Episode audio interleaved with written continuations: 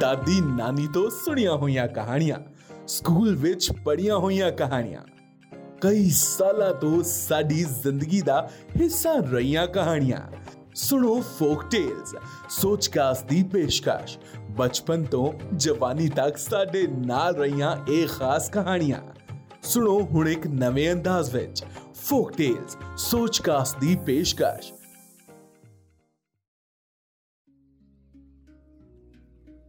Jasmine ਨੂੰ ਆਪਣੇ ਬਾਬਾ ਜੀ ਦੀ ਸੁਣਾਈ ਕਹਾਣੀ ਯਾਦ ਆ ਗਈ।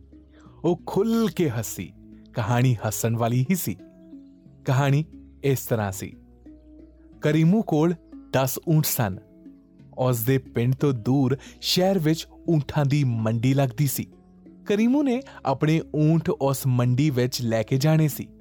ਰਾਹ ਲੰਬਾ ਸੀ ਤੇ ਰੇਤਲਾ ਸੀ। ਇਸ ਲਈ ਕਰੀਮੂ ਸਵੇਰੇ ਹੀ ਊਂਠਾਂ ਨੂੰ ਲੈ ਕੇ ਤੁਰਿਆ। ਉਸ ਨੇ ਊਂਠਾਂ ਨੂੰ ਕਤਾਰ ਵਿੱਚ ਤੋਰਿਆ। ਇੱਕ ਊਂਠ ਦੀ ਨਕੇਲ ਉਸ ਤੋਂ ਅਗਲੇ ਊਂਠ ਦੀ ਮੁਹਾਰ ਨਾਲ ਬੰਨ ਦਿੱਤੀ। ਇਸ ਤਰ੍ਹਾਂ ਸਾਰੇ ਊਂਠ ਇੱਕ ਦੇ ਇੱਕ ਪਿੱਛੇ ਤੁਰਨ ਲੱਗ ਪਏ। ਸੂਰਜ ਉੱਚਾ ਹੋਇਆ, ਰੇਤਲਾ ਰਾਹ ਭਖਣ ਲੱਗ ਗਿਆ।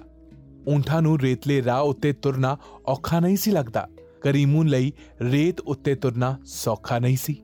ਉਹ ਚਲਦਾ ਚਲਦਾ ਥੱਕ ਗਿਆ ਸੀ। ਰਾਹ ਵਿੱਚ ਕੋਈ ਰੁੱਖ ਵੀ ਨਹੀਂ ਸੀ। ਰੇਤਲੇ ਇਲਾਕੇ ਵਿੱਚ ਰੁੱਖ ਤਾਂ ਦੂਰ ਦੂਰ ਤੱਕ ਵੀ ਨਹੀਂ ਸੀ। ਕਰੀਮੂ ਨੇ ਸੋਚਿਆ ਕਿ ਅਖੀਰਲੇ ਊਂਟ ਉੱਤੇ ਬੈਠ ਜਾਵੇ। ਇਸ ਤਰ੍ਹਾਂ ਨਾਲ ਅੱਗੇ ਤੁਰਦੇ ਸਾਰੇ ਊਂਟ ਦਿਸਦੇ ਰਹਿਣਗੇ। ਕਰੀਮੂ ਊਂਟ ਉੱਤੇ ਬੈਠ ਗਿਆ। ਆਰਾਮ ਨਾਲ ਬੈਠਾ ਉਹ ਕੋਈ ਗੀਤ ਗੁੰਗੁਣਾਉਣ ਲੱਗ ਗਿਆ। ਊਂਠਾਂ ਦੇ ਗਲਾਂ 'ਚ ਬੰਨੀਆਂ ਹੋਈਆਂ ਟੱਲੀਆਂ ਟੁਣਕ ਰਹੀਆਂ ਸੀ। ਫਿਰ ਉਹੀ ਪਾਲ ਵਿੱਚ ਤੁਰਦੇ ਊਂਠਾਂ ਨੂੰ ਵੇਖਣ ਲੱਗਿਆ।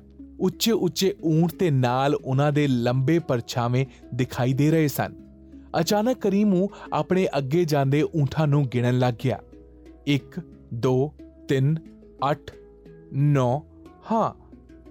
ਇਹ ਕੀ? ਊਂਟ ਤਾਂ 10 ਸਨ 9 ਕਿਵੇਂ ਰਹਿ ਗਏ? ਕਰੀਮੂ ਘਬਰਾ ਕੇ ਹੇਠਾਂ ਉਤਰਿਆ, ਫਿਰ ਉਹ ਊਂਠਾਂ ਨੂੰ ਗਿਣਨ ਲੱਗ ਗਿਆ। ਊਂਟ 10 ਹੀ ਨਿਕਲੇ। ਉਸ ਨੂੰ ਸ਼ਾਇਦ ਭੁਲੇਖਾ ਲੱਗ ਗਿਆ ਸੀ। ਇਸ ਪਿੱਛੋਂ ਉਹ ਮੁੜ ਊਂਟ ਉੱਤੇ ਜਾ ਬੈਠਿਆ। ਉਸ ਨੇ ਊਂਟ ਉੱਤੇ ਬੈਠਦਿਆਂ ਹੀ ਊਂਠਾਂ ਨੂੰ ਫੇਰ ਗਿਣਨਾ ਸ਼ੁਰੂ ਕਰ ਦਿੱਤਾ। 1 2 3 4 8 9 ਹਾਏ, ਊਂਟ ਤਾਂ ਫੇਰ 9 ਹੀ ਰਹਿ ਗਏ। ਇੱਕ ਊਂਟ ਕਿੱਥੇ ਗਿਆ? ਖਰੀਮੂ ਬੇਚੈਨ ਹੋ ਗਿਆ। ਉਹ ਊਂਟ ਤੋਂ ਛਾਲ ਮਾਰ ਕੇ ਹੇਠਾਂ ਉਤਰਿਆ ਤਾਂ ਉਸਨੇ ਸਾਰੇ ਊਂਟ ਖੜਾ ਲਏ।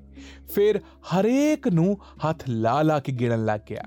ਉਸ ਨੇ ਸੁਖ ਦਾ ਸਾਹ ਲਿਆ, ਉਹ ਊਂਟ 10 ਸੀ ਸਨ। ਇਸ ਪਿੱਛੋਂ ਕਰੀਮੂ ਊਂਟ ਉੱਤੇ ਨਾ ਬੈਠਿਆ। ਊਂਟ ਉੱਤੇ ਬੈਠਣ ਨਾਲ ਇੱਕ ਊਂਟ ਘਟ ਜਾਂਦਾ ਸੀ। ਇੰਨਾ ਮਹਿੰਗਾ ਊਂਟ ਨਾ ਬਾਬਾ ਨਾ, ਮੈਂ ਤਾਂ ਔਖਾ ਪੈਦਲ ਹੀ ਚੱਲਾਂਗਾ। ਜਦੋਂ ਵੀ ਬਾਬਾ ਜੀ ਦੀ ਇਹ ਕਹਾਣੀ ਚੇਤੇ ਆਉਂਦੀ ਹੈ ਨਾ, ਤਾਂ ਹਾਸਾ ਨਹੀਂ ਰੁਕਦਾ। ਸੁਣੋ ਇੱਕ ਨਵੀਂ ਕਹਾਣੀ ਹਰ ਰੋਜ਼ ਫੋਕ ਟੇਲਸ ਸੋਚਕਾਸਟ ਦੀ ਪੇਸ਼ਕਸ਼।